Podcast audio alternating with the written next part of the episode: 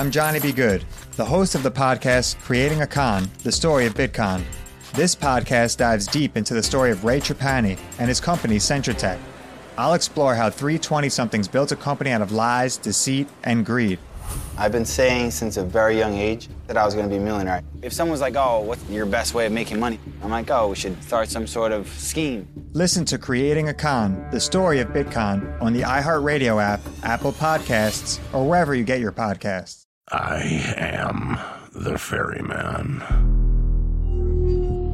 In the shadows of the afterlife, the ferryman of souls guides America's most influential spirits to their eternal rest. Where are you taking me? Are you death? This road is not on any map. How much for a ticket? All I ask for in payment is a tale. I don't know who got to Kennedy first. And the devastation those first bombs caused. I've never been to hell, but I know intimately the hymns of the damned. Binge this season of The Passage now. Listen on the iHeartRadio app, Apple Podcasts, or wherever you listen to podcasts.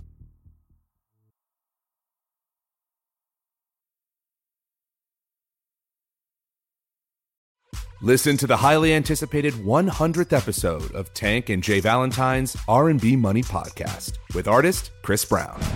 Even working with you from Keri Hilson, Adonis. Mm-hmm. Back in the day, I was 15, 14 doing that album. So like I said, I was in school like, Yeah. okay, this is how you do it. This is how you make a song. There's a verse, a pre-chorus, and then a hook. Mm-hmm. I didn't know none of that. You learned that over a summer, bro. That's what it felt like. That's what it felt like. Listen to R&B Money on the Black Effect Podcast Network, iHeartRadio app, or wherever you get your podcasts. Rivals is a production of iHeartRadio.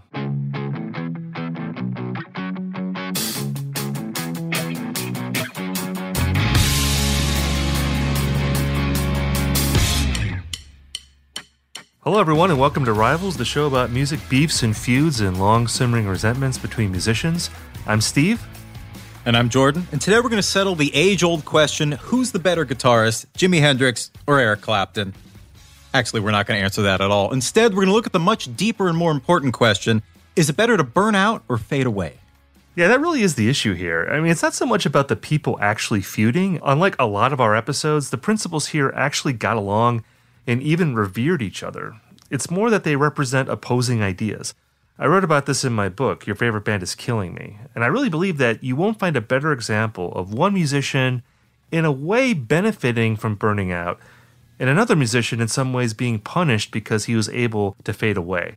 You know, I recently invoked the Dark Knight in our David Crosby episode, and I might have to do it again. you know, you either die the hero or live long enough to become the villain. That's the story of Jimi Hendrix and Eric Clapton to me. I can't wait to dive in. Let's get into this mess. You know, for all the flack that Clapton gets in later years for playing like boring workman like blues, he actually had a really complicated family upbringing that contributed to his really intense inner pain. As a boy, he grew up believing that his mother was actually his elder sister, and he was raised by his grandparents. And his mother was a teenager who had an affair with a Canadian soldier who was just sort of passing through. And when Eric learned the truth as an adolescent, it really traumatized him, and he, he withdrew into his music and his guitar. And he started listening to old blues guys like Elmore James and Big Bill Broonzy and Robert Johnson. And then he went over towards the, the the Chicago blues players like Muddy Waters and Buddy Guy and T Bone Walker, guys like that. And uh, he started playing in a local band outside of London called the Roosters before joining the Yardbirds, who were London's one of their best uh, blues bands up there with Alexis Korner. And they were famous for sort of banging out these really fast and furious versions of Chuck Berry songs and Slim Harpo songs. And Clapton would later say this was kind of his apprentice period. And the band, uh, they backed uh, Sonny Boy Williamson for a while. They did an album together, which is actually pretty good. And uh, just to sort of let you know, like Clapton's where his head was at at this period, he would later say that he didn't think he didn't really respect Sonny Boy for a while. He didn't think he was one of the like the good blues guys. So uh, when he first met him, he was kind of stuck up around him. And then Sonny Boy very very quickly put him in his place. But then the band, as the '60s progressed and sort of the the, the Mersey beat thing got bigger in London.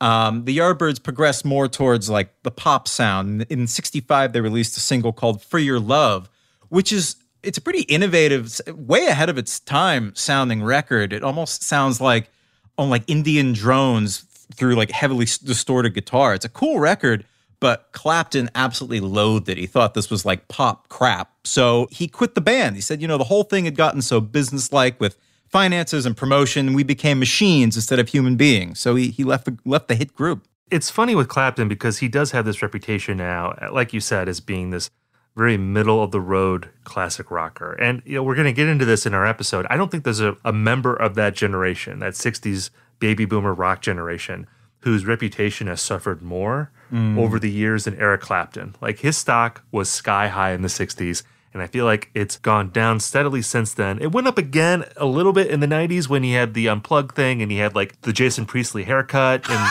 you know, he was having hits at the time. And the neck beard. Certainly was never cool though during that period.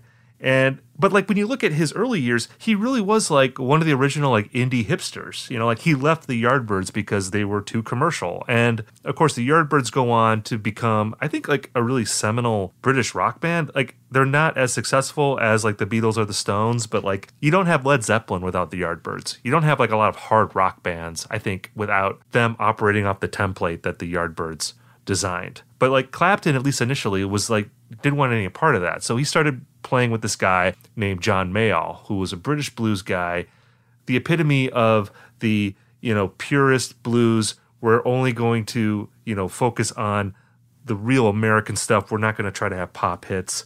And this is where Eric Clapton really starts to make his name as like a, a guitar hero. He ends up playing on the Blues Breakers record that comes out in 65, I guess known as the Beano record because he's isn't he holding like a comic called Beano on the cover of the album? Oh, yeah. He can't be bothered to look up for the photographer. He's just reading his comic book. Way too cool to look up. And uh, the album is one of the great blues rock records that come out of Britain in the 60s. But like, they're really known, the Blues Breakers, as a great live band. And that is where Eric Clapton gets this reputation where people start spray painting Clapton as God on the walls of London because they just think this dude is so cool. And that really leads to him becoming a superstar, which in a way is what he didn't want in the Yardbirds, but I guess maybe in a sense he felt like he was becoming famous for the right reasons with John Mayall. At any rate, he ends up forming one of the first, I guess maybe the first supergroup in rock, which is Cream. It's him, Jack Bruce, Ginger Baker.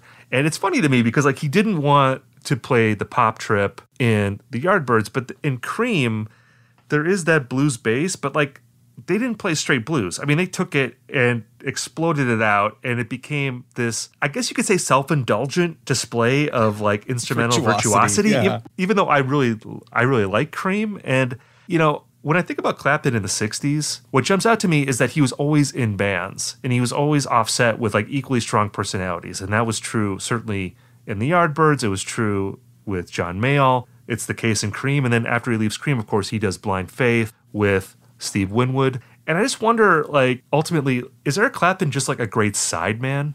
You know, like, because I feel like whenever he has to be the focal point, he just retreats and his music gets so much more boring. And it's like if he can be in a band, he can just play the guitar, he can, you know, be a hot shot, and maybe that's more suited to him. And I just wonder uh, in his own mind, even if he thinks of himself that way. I, like this guy once called a record journeyman for, for crying out loud. I mean, I, I feel like that's his mentality in some way. It's funny. You mentioned him earlier as being sort of one of the first indie rock guys for just the way that he sort of shunned commercial ventures. It's weird. Maybe it's just it's just a testament to how much his reputation has suffered that I don't even see him as this like paragon of like, you know, I, I've got integrity, my of musical integrity. I think of him now of all the bands that he's left is just thinking he was just a pain in the ass, like a prima donna back then. I feel like that's kind of the the quotes that you get from like the John Mayalls when he left Blues Breakers and when, when you talk to guys from the Yardbirds and stuff. It makes it makes him seem like just a big prima too, which is really interesting. Yeah, I the pivot from wanting to leave the Yardbirds to pursue like hardcore blues to then doing cream and doing stuff like you know the track wrapping paper and even like singles like i feel free it's so in the pop realm i never really was able to figure out like how we decided okay now it's time to move that way because that just seems way more poppy than anything yardbirds were doing in 1965 i never really figured out what the change was Yeah, it just seemed like in Cream, you know, he could just be the total hotshot guitar player. And again, I think it had something to do with the fact too that he was with these two other guys who had as big of egos as he did. So like he could be a star, but again, I feel like in some way, as much as he could be a prima donna, I'm sure that his mentality is that of a sideman. I just think that when he's in that role, he shines when he's making solo records, it just gets more and more boring. But as it is at this time, he is, I think, the preeminent guitar hero of rock music. But there's another guy who's going to be coming along who I think it's fair to say kind of blows him out of the water. Absolutely. James Marshall Hendrix. Uh, Jimi also had a rough upbringing in the Pacific Northwest. He grew up in poverty, and his parents split when he was uh, when he was a young boy. Uh, his mother was an alcoholic and died of complications from liver disease when Jimi was a little boy, and his father refused to take him to her funeral. Instead, he gave uh, him a shot of whiskey and told him that this was how men deal with loss. So, this is the background that he's coming from. Uh, his first instrument was a one stringed ukulele that he found in the trash. So, just think of going from that to the Jimi Hendrix that you know. It's, it's mind blowing. And he eventually got a, a real guitar and used it uh, not only to learn blues tracks and Elvis songs, but also to imitate sounds that he would hear from cartoons on the TV. Which actually, when you think of the stuff that he would do later on, it, it makes total sense that he was into exploring the different kinds of sounds that you could make with a guitar. He wasn't interested in just being a virtuoso. He really wanted to explore the sonic palette of what you can get out of six strings and a whammy bar. So uh, he does a stint in the army, which even just looking at pictures of him in the uniform, it's just so weird to see. Uh, very quickly, oh, it, Oh, it's man. insane. Yeah. He was a paratrooper, which is pretty cool. But uh, yeah, it quickly uh, became apparent to both sides that this was a really bad fit, and he was given a uh, an honorable discharge, even though he was unable to. I think the report read: individuals unable to conform to military rules and regulations, misses bed check, sleeps while supposed to be working, unsatisfactory duty performance. So yeah, Of course. And it's Jimi Hendrix. Like, that's what you would want him to be doing in the military. I just want to say that, like, if Jimi was going to be in the military, I'm glad that he was, like, falling out of the sky. You know, at least there's some sort of mystical element to what he was doing. He wasn't just No. a grunt, he was flying among the stars as Jimi Hendrix Oh, should be totally. doing. So he gets out, he's discharged, and he pays his dues on what was then known as the Chitlin Circuit, which was a, a, a series of, of venues in the South and the Northeast for, for African American artists. And he's a backing musician primarily at this time, back in acts like the Isley Brothers and Little Richard and Curtis Knight. And he does package tours with Sam Cooke and Chuck Jackson. And he keeps getting in trouble because he's supposed to be a backing musician and he's playing like Jimi Hendrix. He's, I, I think, uh, Little Richard would scream at him for playing with his teeth and stuff like that. He would just would outshine the stars. So he kept getting fired from all these all these guys. Have you seen the the clip of him? He's I think he's playing with the Isley Brothers. I think it's his first filmed appearance, and he's playing shotgun. And it is unreal because the Isley Brothers are out front, but then there's this, you know, guy in the back doing all the Jimi Hendrix tricks. It's it's like, you know, years before. He's got like shorter hair and the suit and everything. But it's very clearly Jimi Hendrix. It's really cool to watch. Well, and it's funny too because eventually, you know, the Isley brothers are going to have Ernie Isley playing essentially Jimi Hendrix inspired guitar. Like eventually, a lot of these R and B and funk groups were going to have to have a Jimi Hendrix type element to them. Like after Jimi, of course, transformed rock and pop music when he became a big thing. But yeah, like in the '60s, the early '60s, what he was doing it wasn't really going to fly. So like by like '66 he has to start doing his own thing. And he's performing in Greenwich Village under the name Jimmy James and the Blue Flames. And he's stuck in this weird predicament because he can't really play Harlem because the Harlem audiences consider him to sound too white. And yet, playing for white audiences, this black guitar player playing again a fusion of like rock, R&B, soul, looking ahead to what's going to be happening in hard rock and funk. American audiences really can't stand it. And the other thing too about Jimi Hendrix is that he, he ends up being part of this tradition of like British music fans appreciating hmm. American music before Americans. You know, which is something that is going to be happening. Of course, it happens throughout the 60s with all the British blues bands who were really responsible for like introducing a generation of like white kids to music being made by black Americans. Like if it weren't for like the Rolling Stones or you know the Yardbirds or the Animals, it's possible that that a lot of white kids like wouldn't have been turned on to the blues. Uh, and a similar thing happens with Jimi Hendrix because he can't find an audience in America, but British people start taking notice of him. There's this woman, Linda Keith, who I think was was she like Keith Richards' girlfriend Yeah, at she was time? Keith Richards' girlfriend and a model, and she was really plugged into the British rock scene at this time. and her last name is Keith. She kind of looks like Keith Richards, so like Keith Richards was only dating women that looked like him, which is pretty cool. It's something you can do if you're Keith Richards. She's encouraging Jimi though to like come over to England, and you know she has some connections to like the British music scene. So Jimi goes over there, And that's where he becomes a pretty big star. He starts mingling with other rock stars, including the guys in Cream. And there's this story. I mean, it's pretty incredible. I mean, it makes sense now because we know who Jimi Hendrix is, but like at the time, it seems kind of insane because like he basically went to Cream. I think they were having a rehearsal, maybe, and I think it was a live show. It was a live show at a college.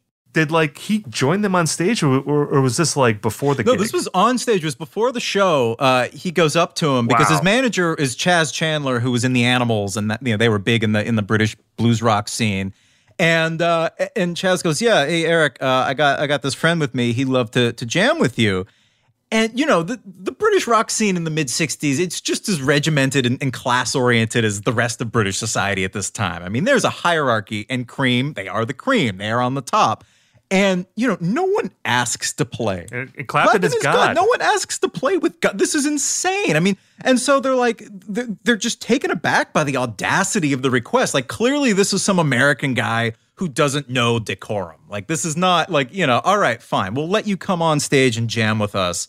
But like, th- this is weird. They're definitely like, this is this is not an everyday occurrence, but they let it happen because it is so bizarre. And then Jimi ends up playing the song Killing Floor. It's a Howling Wolf song. And I know his rendition because this is the song he played at uh, Monterey Pop. I think it's the first song that he plays when he comes out. And it's like this electrifying like version when Jimi Hendrix plays it. It just sounds like his guitar's on fire even before he like is actually setting It sounds like on a fire. train. Yeah, it's unbelievable. And, you know, I imagine it sounding something like that when he played it at this concert. And of course, Eric Clapton sees Jimi Hendrix playing Killing Floor and he like wets his pants immediately because it is amazing. It's Jimi Hendrix. And- it's like an alien has come down from, you know, some other planet and he is the greatest thing to ever touch the guitar ever. And, you know, when I think about the Clapton Hendrix dynamic, I think about the movie uh, Amadeus, you know, like we have Mozart and you have yeah. Salieri. And Mozart is like the young hotshot, and he's a genius, of course. Salieri is the more established, popular person. But like Salieri is cursed with this special insight into appreciating Mozart's genius. Like he can uh, see it really before anyone else. Because like even in the in Cream, like you know Hendrix is is, is just blowing minds by playing Killing Floor. But I think like Ginger Baker heard it and he was like, "Eh, I'm not really feeling it," which is a very Ginger Baker Yeah. type of reaction. It's all you show. know, it's all very show. famous we're not we're cream. We're not all about showmanship. we're about playing. We're about virtuosity. Exactly. This guy's all flash. There's no substance to what he's doing. Meanwhile, Eric Clapton, again, he's wet his pants. He's backstage. And I mean, it seems like he's like almost inconsolable because he knows that this guy is the real thing. And it's like Clapton is a really great guitar player, but the difference between these two guys is that Clapton is a great formalist. He can play great blues. He can like replicate what other people have done. He can uh, be, I guess, the best British example of American music. And then you have Jimi Hendrix coming along. the real thing. is he's the real thing. He's reinventing the guitar. Like he is inventing something. He's not just sort of reviving something or preserving something. Like this is a whole new thing and it's going to change the world.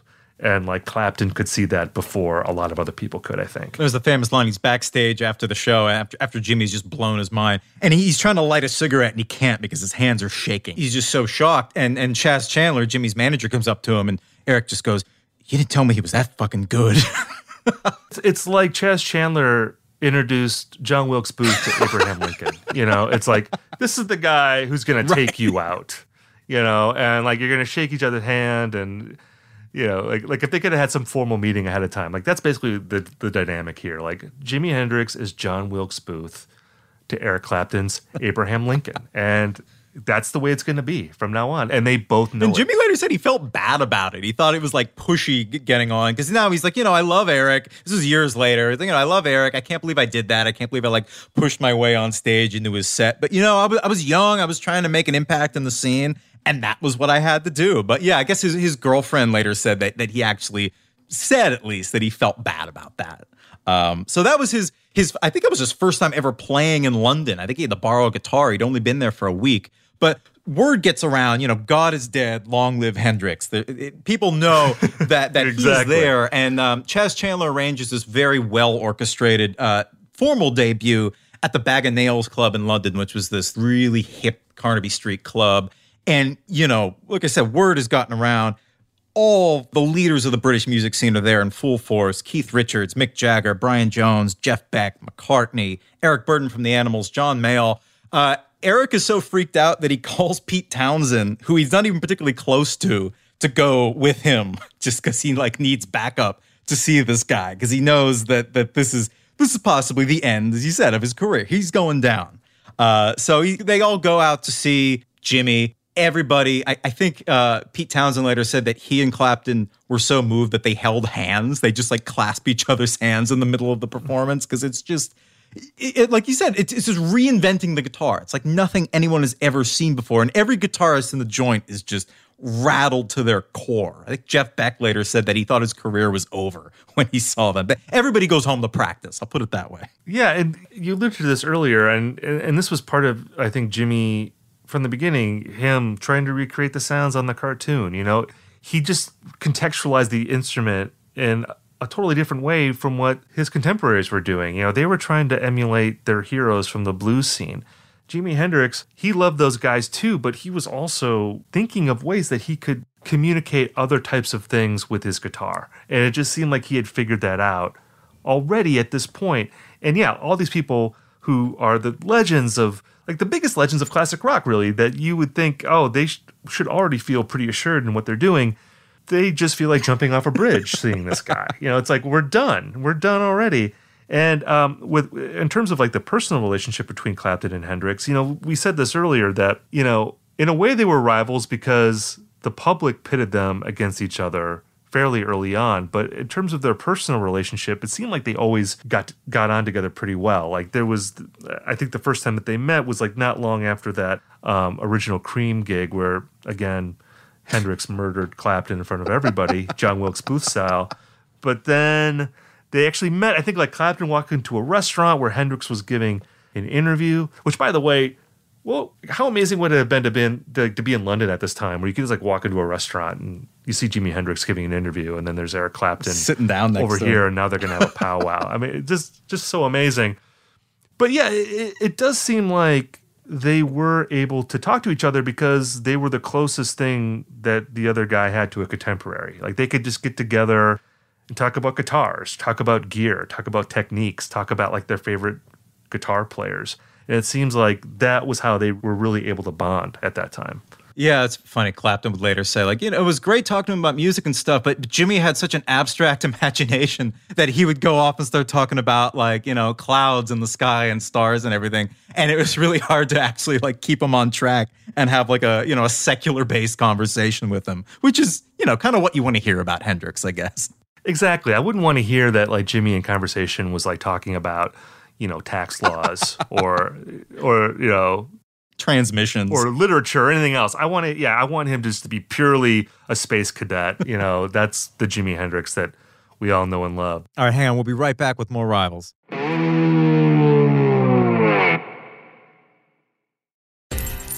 My name is Johnny B. Good, and I'm the host of the new podcast, Creating a Con The Story of Bitcon.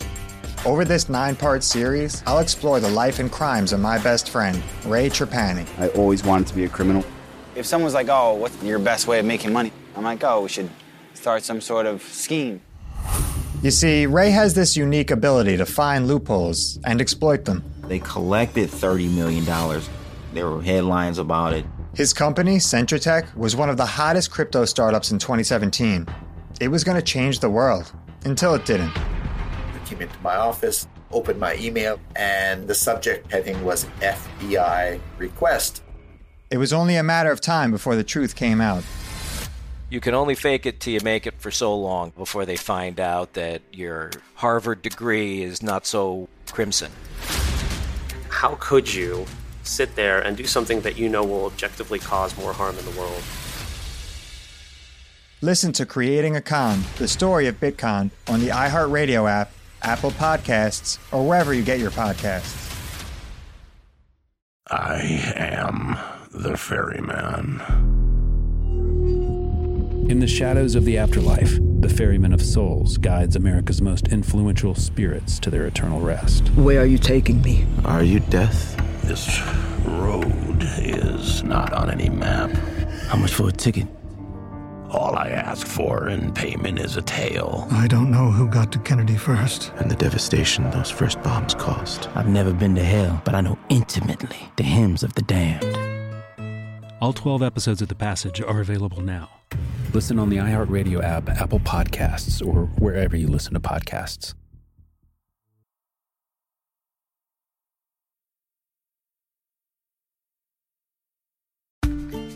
I never thought I'd take my three young kids to Sicily to solve a century old mystery. But that's what I'm doing in my new podcast, The Sicilian Inheritance. Join us as we travel thousands of miles on the beautiful and crazy island of Sicily as I trace my roots back through a mystery for the ages and untangle clues within my family's origin story, which has morphed like a game of telephone through the generations. Was our family matriarch killed in a land deal gone wrong? Or was it by the Sicilian mafia? A lover's quarrel?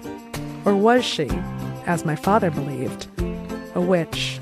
Listen to The Sicilian Inheritance on the iHeartRadio app, Apple Podcasts, or wherever you get your podcasts.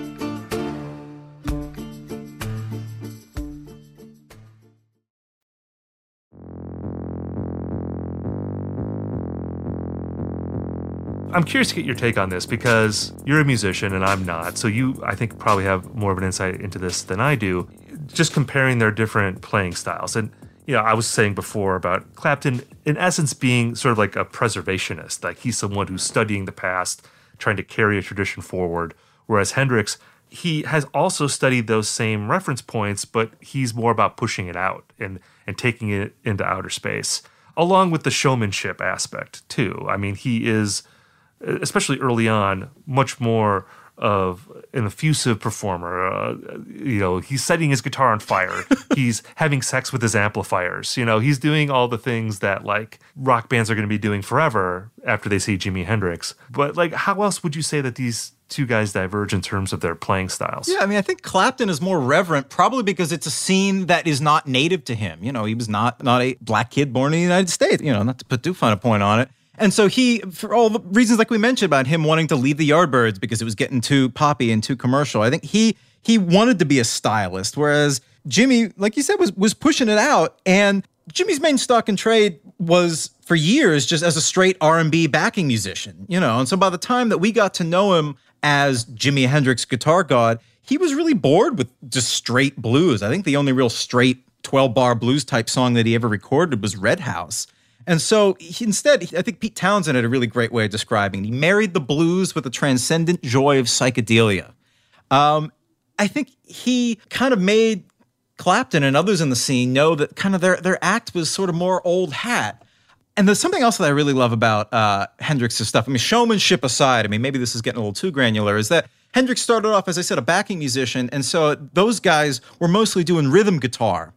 And whereas the, the, the, front guy was playing lead, like single line bends and stuff on the lead guitar, Clapton was known for doing that. He was kind of the guy out front putting the guitar embroidery on top. Whereas Hendrix could not only do those fills, but he would also play sort of more polyphonic stuff. He would hit chords in between playing the solos, which is so it sounds like you have almost two people playing at once, which is, you know, incredible. So his sense of rhythm is really one of the hallmarks of Hendrix's playing. And he would later say, he said about Clapton, you know, I, I, wish he would play more chords. You know, the guy doesn't, that's not really what he does. Eric Clapton's a great guitarist and we think along the same lines, but I'm not sure he's playing exactly what he wants to, he later said. I was, said I was jamming with Eric the other day and it was pretty nice, but I wanted to hear him bring out some chords. So yeah, I think that he thought that, well, yeah, Jimi Hendrix saying that Clapton doesn't play enough chords is a very Jimi Hendrix power move. It was like, yeah, it's, it's, pretty good playing with him. You know, it's like, all right. It, it, it, just sounds like Michael Jordan playing basketball with like the JV team. It's like, yeah, it's pretty good. But I couldn't really do everything I, I, that I could normally do, you know, because this guy is, I think, you know, the thing with Clapton, I always think like his style is maybe cleaner. Yeah. You know, it, it's a little less cluttered. And which is like, again, I, I think in a lot of the band situations that he's been in, that works really well. But yeah, with Jimi Hendrix, you just feel like sometimes he's playing like three or four different guitars at once. I mean, there's just so much going on sonically. It's just overwhelming. And you don't necessarily get that influence with Clapton. Although I think, is it fair to say that, like, in the short run, that like Clapton was trying to play like Hendrix in Cream. I mean, because I because when I look at Hendrix, I don't really see any influence there. I don't think he was ever really trying to do what Clapton did. You know, even when he was playing straight up blues, like you mentioned Red House, for instance, I don't really hear a lot of Clapton influence in that. Whereas if I look at what Clapton ends up doing on like Wheels of Fire or Disraeli Gears, I wonder if like he w- had maybe Hendrix in his head a little bit. Oh yeah, absolutely. I think Jack Bruce later said a couple days after they first saw Hendrix perform, they had a cream rehearsal, and Eric shows up trying to do all the Hendrix tricks. He's trying to play with his teeth. He does all these showboating moments at rehearsal. He's like trying to to you know figure out how to be like like Hendrix, and then a couple weeks later, they show up to a gig and, and uh, Clapton has his big perm, you know, Hendrix style perm. He starts shopping at the same like psychedelic clothes stores that that Hendrix does. So he was pretty unabashed in his uh, in his worship of Hendrix at this time.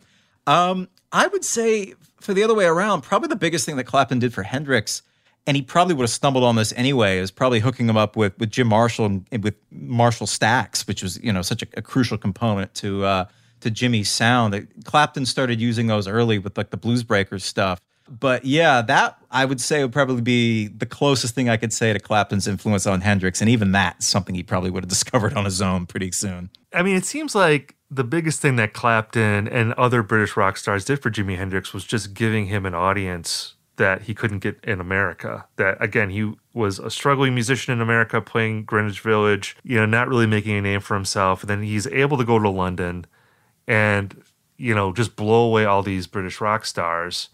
And eventually, there is a buzz about him that starts building in America. People are hearing about this guy, and then he ends up playing Monterey Pop, and and, and that's the big gig for him.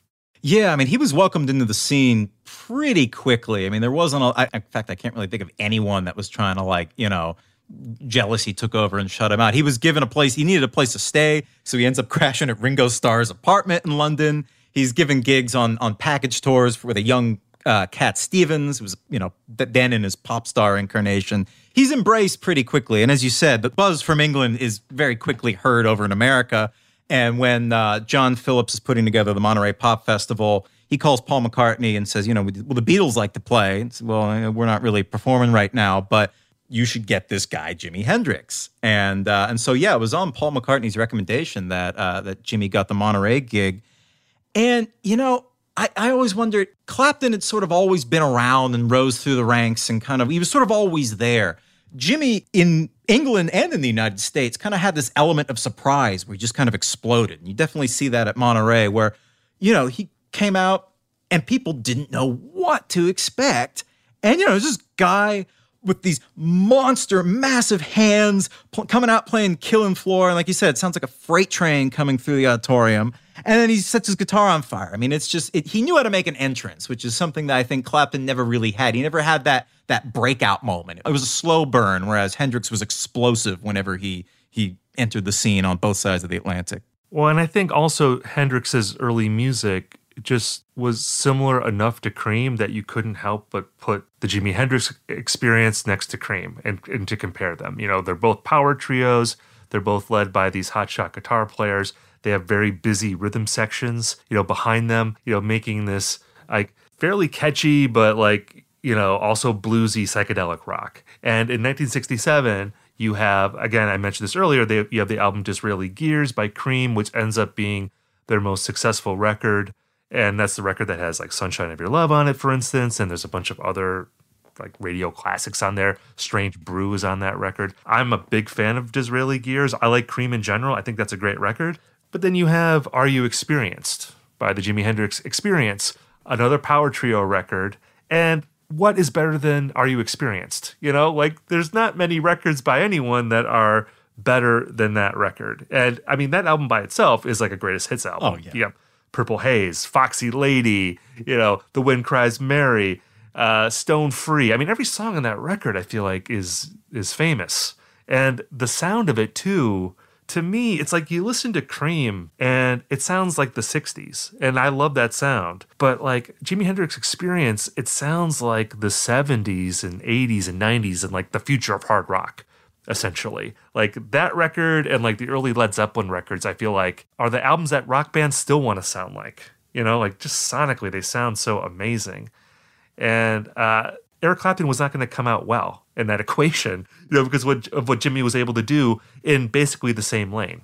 Right. You know, it's funny. And, and the sound was so fully formed, too. I mean, you listen to Fresh Cream, it doesn't sound anything like Disraeli Gears as far as I'm concerned. There's something, they're still sort of finding their way. Whereas Hendrix's debut is, you know, that classic sound immediately. Yeah, absolutely. And yeah, there's something about their playing and also just like the production styles of those albums again, like the way that the Hendrix records sound, they're so forward thinking. And I think that continues as both of their careers progress. I mean, in, in, in 68, and you know, they're both putting out double records. You have Cream putting out Wheels of Fire, which I think is a great record. You know, you got White Room on that record, huge hit. I think Jimi Hendrix said that he wished he wrote that song. Isn't that right? Yeah, he said he wished that song, and then Jack Bruce very sort of gallantly said, "Well, you know, I ripped it off from you anyway." Right. So even in a moment of triumph for Eric Clapton, there's something sort of undercutting him at the end there.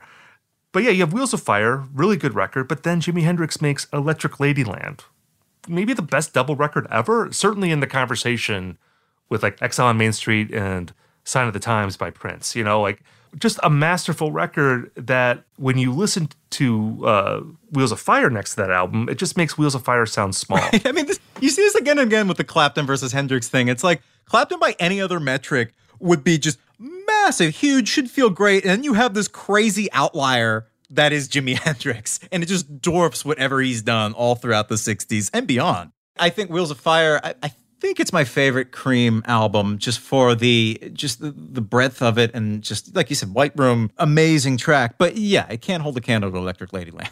So around that time, it's funny like how these things work out because I mean Cream falls apart in '68, and like the Jimi Hendrix Experience, I mean they fell apart Not long after. around the same Yeah. time, didn't they? Yeah, and they they paid this great. It, Cream broke up first, and they did their sort of farewell tour at the um, their famous show at the Royal Albert Hall, and they put out their last album, Goodbye. And uh, news of Cream's uh, demise hits newsstands in uh, in January '69, and uh, the Hendrix Experience, which are you know also on their last legs, are playing a show with Lulu, uh, "To Sir with Love" uh, singer Lulu, uh, on this like really not that hip BBC show. I don't know how they got booked for that, and it's a live television broadcast. And they stop their song mid set and say, you know, we want to we want to shout out Cream. We just announced announced that they're uh, breaking up today. We want to uh, play a tribute to them. So they play "Sunshine of Your Love" and this incredible, searing version that that goes on so long that it actually because it's a live television broadcast they don't just cut it it actually ends up delaying the news broadcast later that night because it just goes on longer than the show time limit is allowed incredible showboating version uh, which you could again read as either a beautiful tribute to Eric and his now former band or just like Hendrix dancing on Cream's grave depending on how you want to look at it I think what's crucial at this time is that you know they're you know you have Hendrix and you have Clapton. They're both free of their bands that you know really made them huge stars. And I think this is where they start to diverge because Clapton, again, in Cream, it seemed like he was trying to do a Jimi Hendrix thing. He even had, again, like he had his own like white dude afro and Cream for a while, which is kind of awkward to see when you look at old photos now. But then when he goes into blind faith, and then especially when he starts making the Derek and the Dominos record, it seems like instead of following Hendrix, he's going back to his American roots, and in a way is I guess looking at you know groups like Delaney and Bonnie and the Allman Brothers as being his new sort of artistic north star. Whereas Hendrix, he's going to go into Band of Gypsys, moving in more sort of like a funk, almost jazz direction. Of course, we're not going to know the full fruition of that because he's going to pass away tragically uh, in 1970. But Clapton with Derek and the Dominos, he makes Layla. And, you know, I think as a solo artist, and I've said this before in this episode, I think Eric Clapton is a pretty boring solo artist. There aren't many of his records that he's made under his own name that I really love. I mean, I like Slowhand. I like 461 Ocean Boulevard. There's a couple records here, maybe after that, that are okay. Old but Sock. like to me, like Layla, yeah, right. Old Sock is a masterpiece. but in my mind, there's no question that Layla is like his higher watermark as an artist.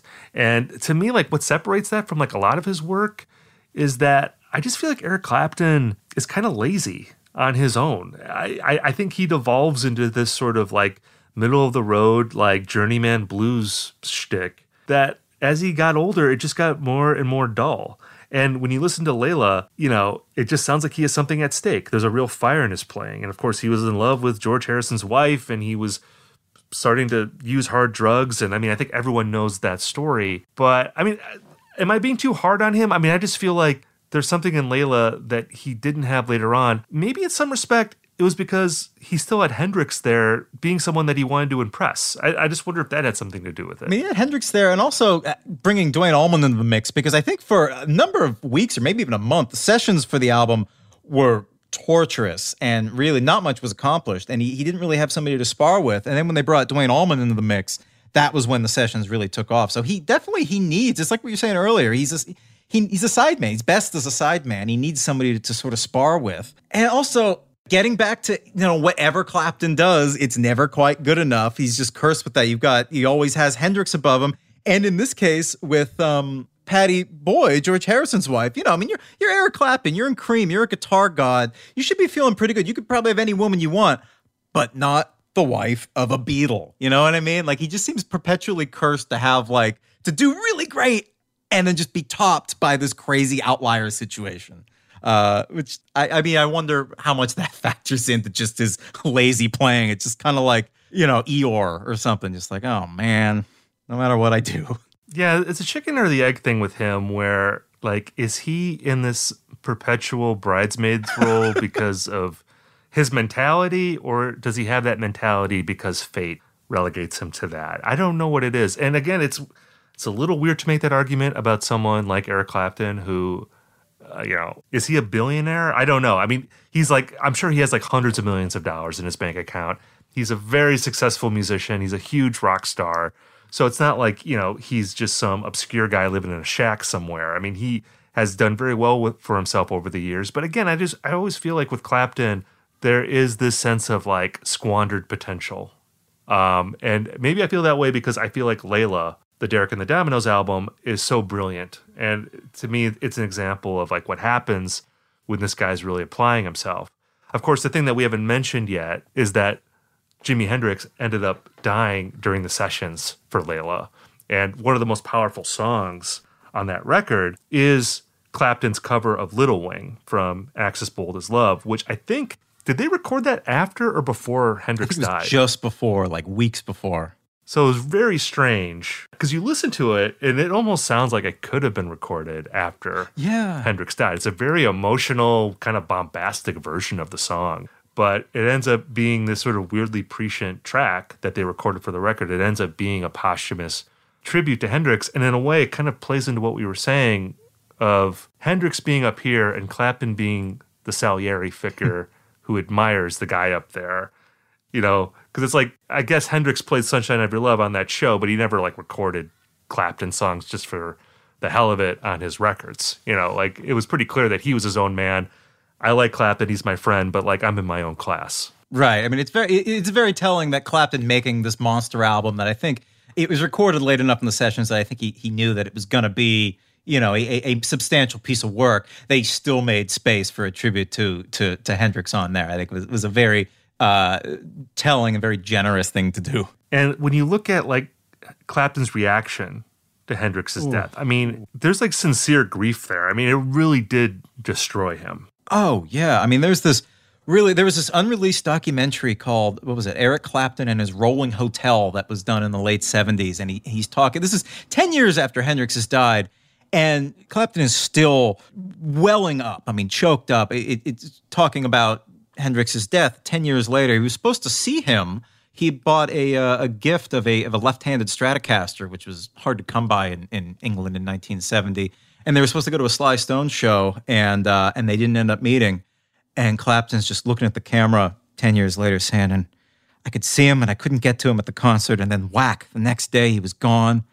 And I was left with that left handed Stratocaster. Oh my God. I mean, he's, it's heartbreaking to see him tell the story.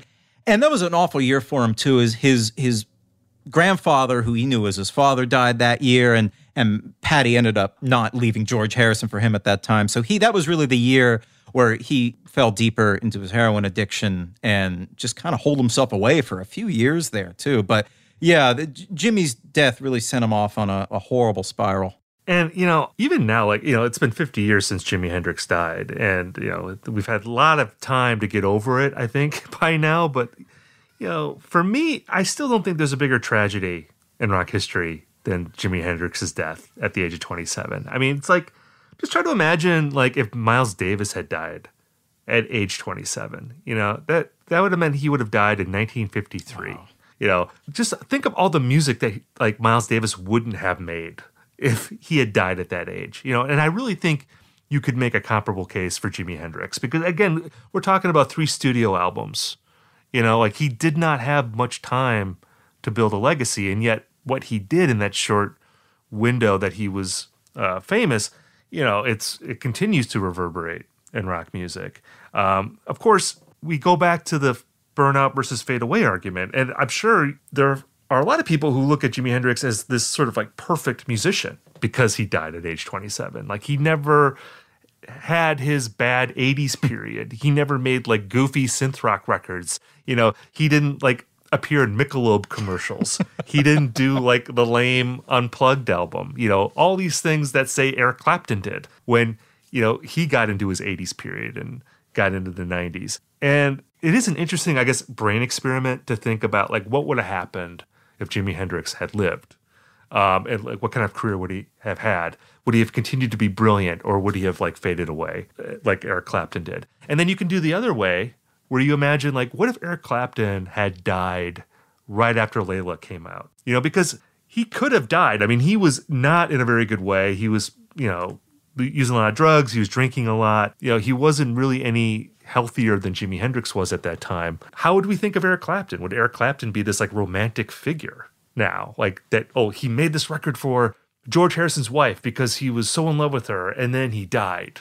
You know, like what? Right. She said no, and then he went off and, and yeah, and then died, and then and yeah. drowned his sorrows and died. Yeah how would that have affected the record? You know, how we think of it. Like, why does love have to be so sad? You know, that's a mm. song on Layla. Like, how would we hear that now if Clapton had died?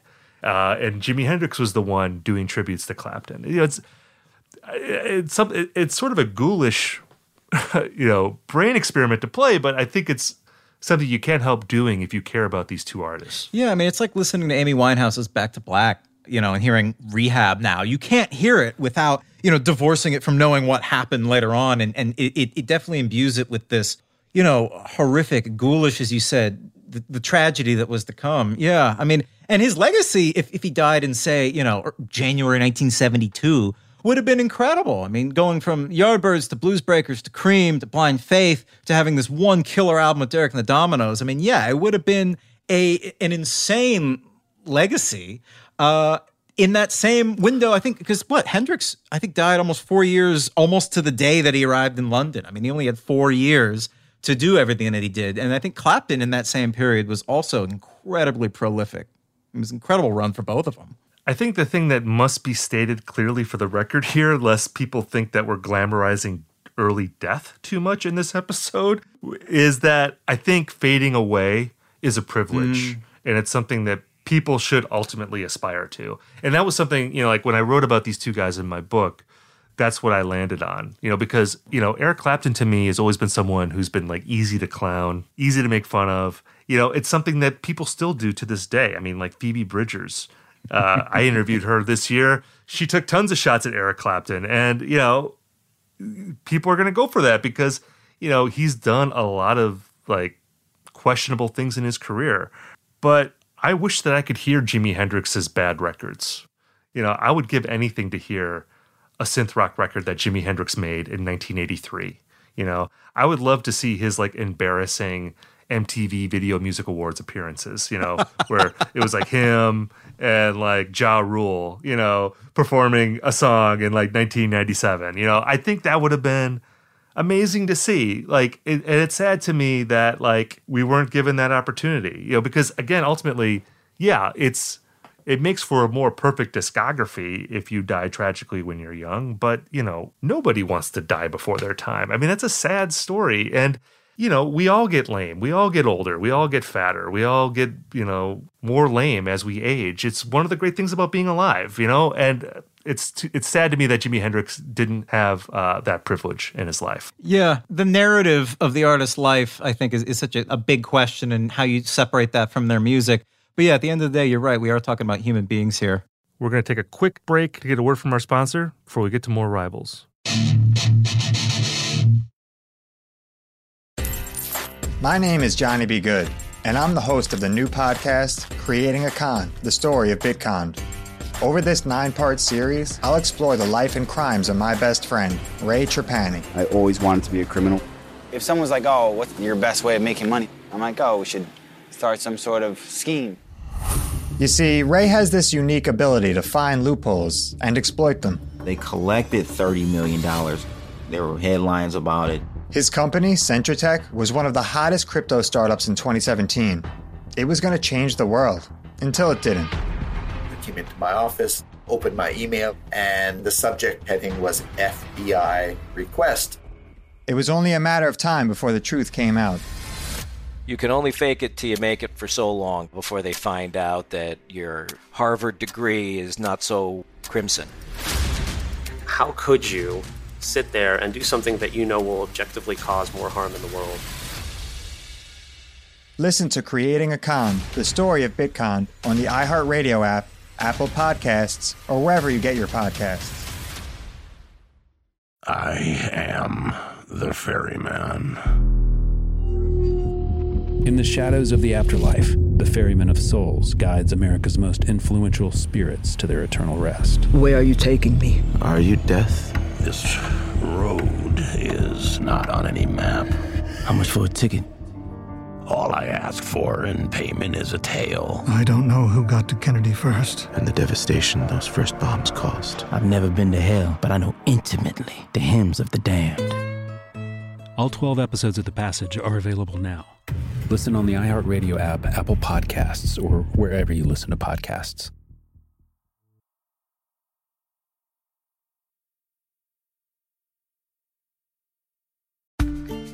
I never thought I'd take my three young kids to Sicily to solve a century old mystery, but that's what I'm doing in my new podcast, The Sicilian Inheritance.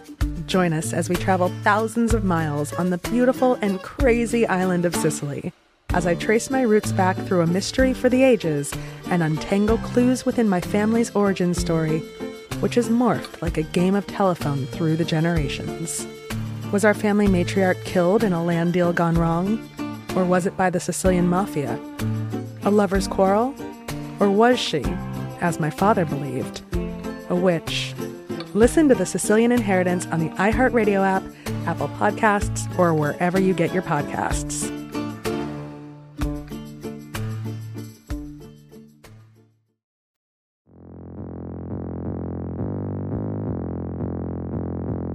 So we now reach the part of the episode where we give the pro side of each part of the rivalry. And again, I feel like it has to be said that like these guys were not rivals in the sense that we normally talk about in the show. You know, they weren't uh, feuding. You know, they weren't throwing shoes at each other. They weren't saying mean things about each other in the press. They were friends, but they've taken on this stature of being rivals just because of us and the audience wanting to compare their different guitar styles, which we've done in this episode and also just looking at them as signifiers of, of, of different ideas of like how to age as a musician. And with Eric Clapton, again, it's the idea of fading away, which is not a very romantic thing to talk about. The idea that as you get older, maybe you aren't as artistically artistically relevant as you were uh, when you were in your 20s. You know, you're not making the same sort of fiery records that you did at that time. Um, but you're still allowed to live and, and to evolve. And, you know, with Eric Clapton, you know, I don't think anything that he's done later in his career should obscure how good he was in the 60s uh, as a member of the Yardbirds, the Blues Breakers, Cream, Blind Faith, playing with Delaney and Bonnie as a sideman, and, and then going into Derek and the Dominos. Um, his work in the context of bands for me is his best work and it's music that i still turn to i think is really good the records he made on his own i think are another story but this is the pro side so i'll ignore that for now i think there's still a lot of music that eric clapton made that um, deserves to be discussed in terms of like the great guitar music that's ever been made in rock Yeah, I mean, I definitely think he's probably the most accessible guitarist of the two. I'd say he's much more precise and restrained. Some might say tasteful player than Hendrix, who, you know, obviously was flashier, but ultimately sloppier. I think he would he's sort of like the Neil Young of like guitar virtuosos. I think it was less about the notes and more about the feel. And he would I think he said in a Dick Cavett appearance, you know, I, I never practice. It's just I always like to jam. It's hard for me to remember any notes because I'm constantly trying to create other things. Uh, which you know is part of his brilliance. But I think Clapton was more of a, a hardcore student of the blues, and you know some people would maybe label him a copyist, but you know still an incredible player. I think it's unfair uh, to really ding him for how much he borrowed from the blues because Hendrix did the same thing. And uh, I also, this is maybe a controversial opinion. I think that Clapton's a better singer than Hendrix. I don't know. There's something more soulful about his voice. What do you think? I, I like just Clapton's kind of bluesy wail. I think that Hendrix, for all of his incredible gifts as a guitarist, kind of more like talk sung his way through a lot of his work and it's kind of mumbled. But I don't know. Maybe that's. Yeah, I mean, I don't.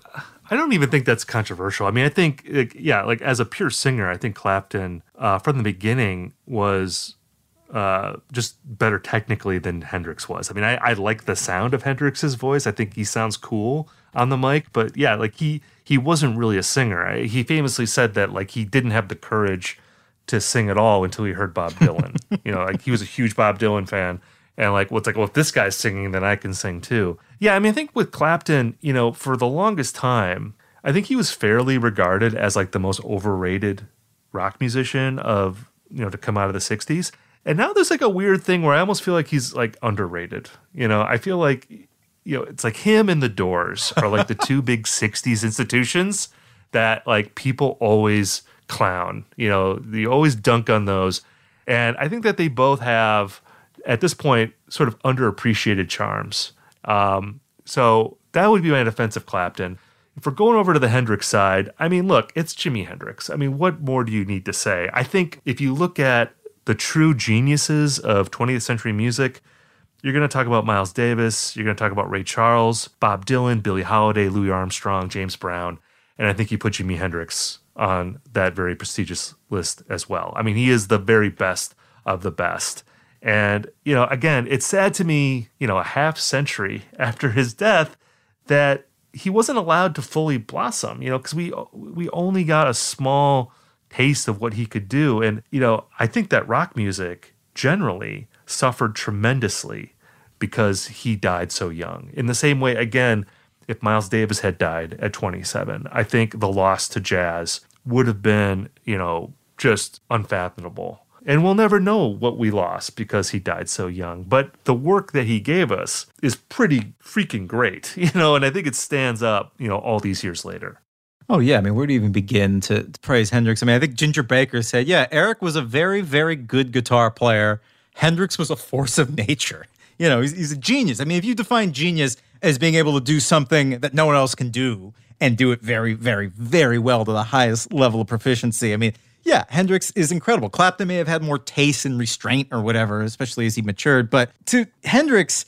it was bigger than the guitar. You know, it was, it, I think Clapton, it was all about sort of the instrument and what came out of his fingers. But with Hendrix, it was just all about the sound and the soundscape that he was able to do. I mean, you really wonder what he could have done because the his sort of musical laboratory, Electric Ladyland Studios in New York, opened like right before he died, and you really do wonder what he would have been able to do with his own, you know, laboratory like that.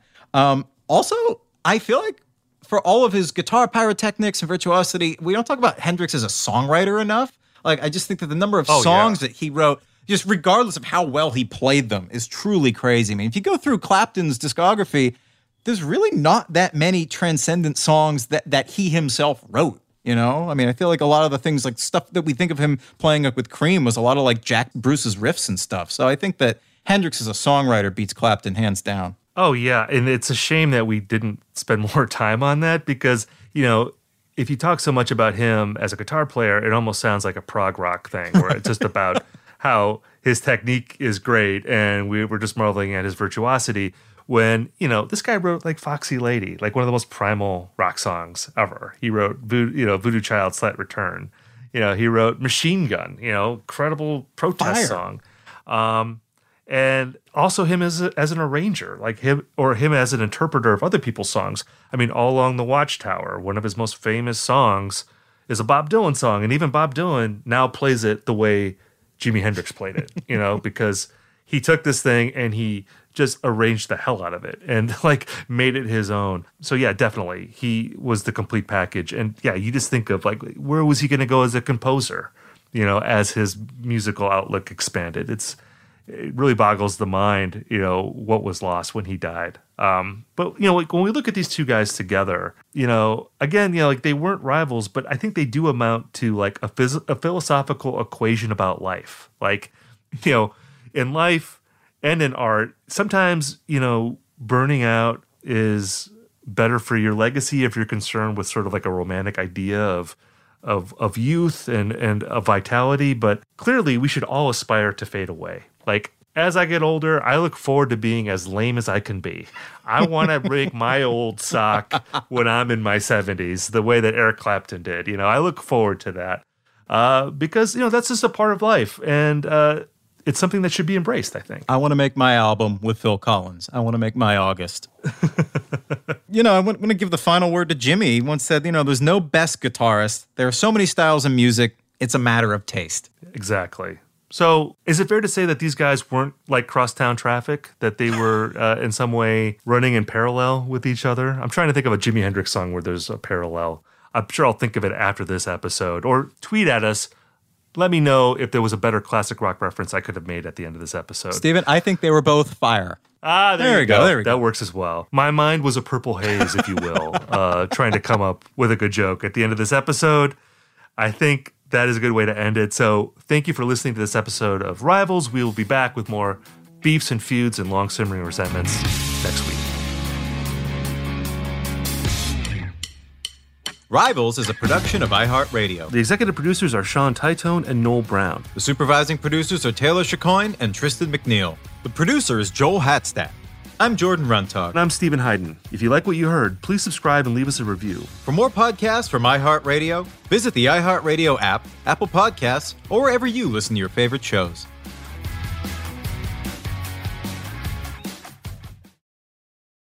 I'm Johnny B. Good, the host of the podcast Creating a Con, the story of Bitcon. This podcast dives deep into the story of Ray Trapani and his company Centra Tech. I'll explore how three 20 somethings built a company out of lies, deceit, and greed. I've been saying since a very young age that I was going to be a millionaire. If someone's like, oh, what's your best way of making money? I'm like, oh, we should start some sort of scheme. Listen to Creating a Con, the story of Bitcon on the iHeartRadio app, Apple Podcasts, or wherever you get your podcasts. I am the ferryman. In the shadows of the afterlife, the Ferryman of Souls guides America's most influential spirits to their eternal rest. Where are you taking me? Are you death? This road is not on any map. How much for a ticket? All I ask for in payment is a tale. I don't know who got to Kennedy first. And the devastation those first bombs caused. I've never been to hell, but I know intimately the hymns of the damned. Binge this season of The Passage now. Listen on the iHeartRadio app, Apple Podcasts, or wherever you listen to podcasts.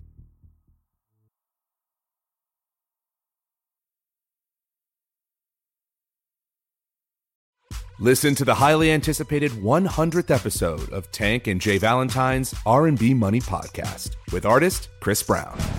Even working with you from Keri Hilson, Adonis. Mm-hmm, mm-hmm. Back in the day, I was 15, 14 doing that album. So like I said, I was in school like, Yeah. okay, this is how you do it. This is how you make a song. There's a verse, a pre-chorus, and then a mm-hmm. hook. I didn't know none of that. You learned that over a summer, bro. That's what it felt like. That's what it felt like.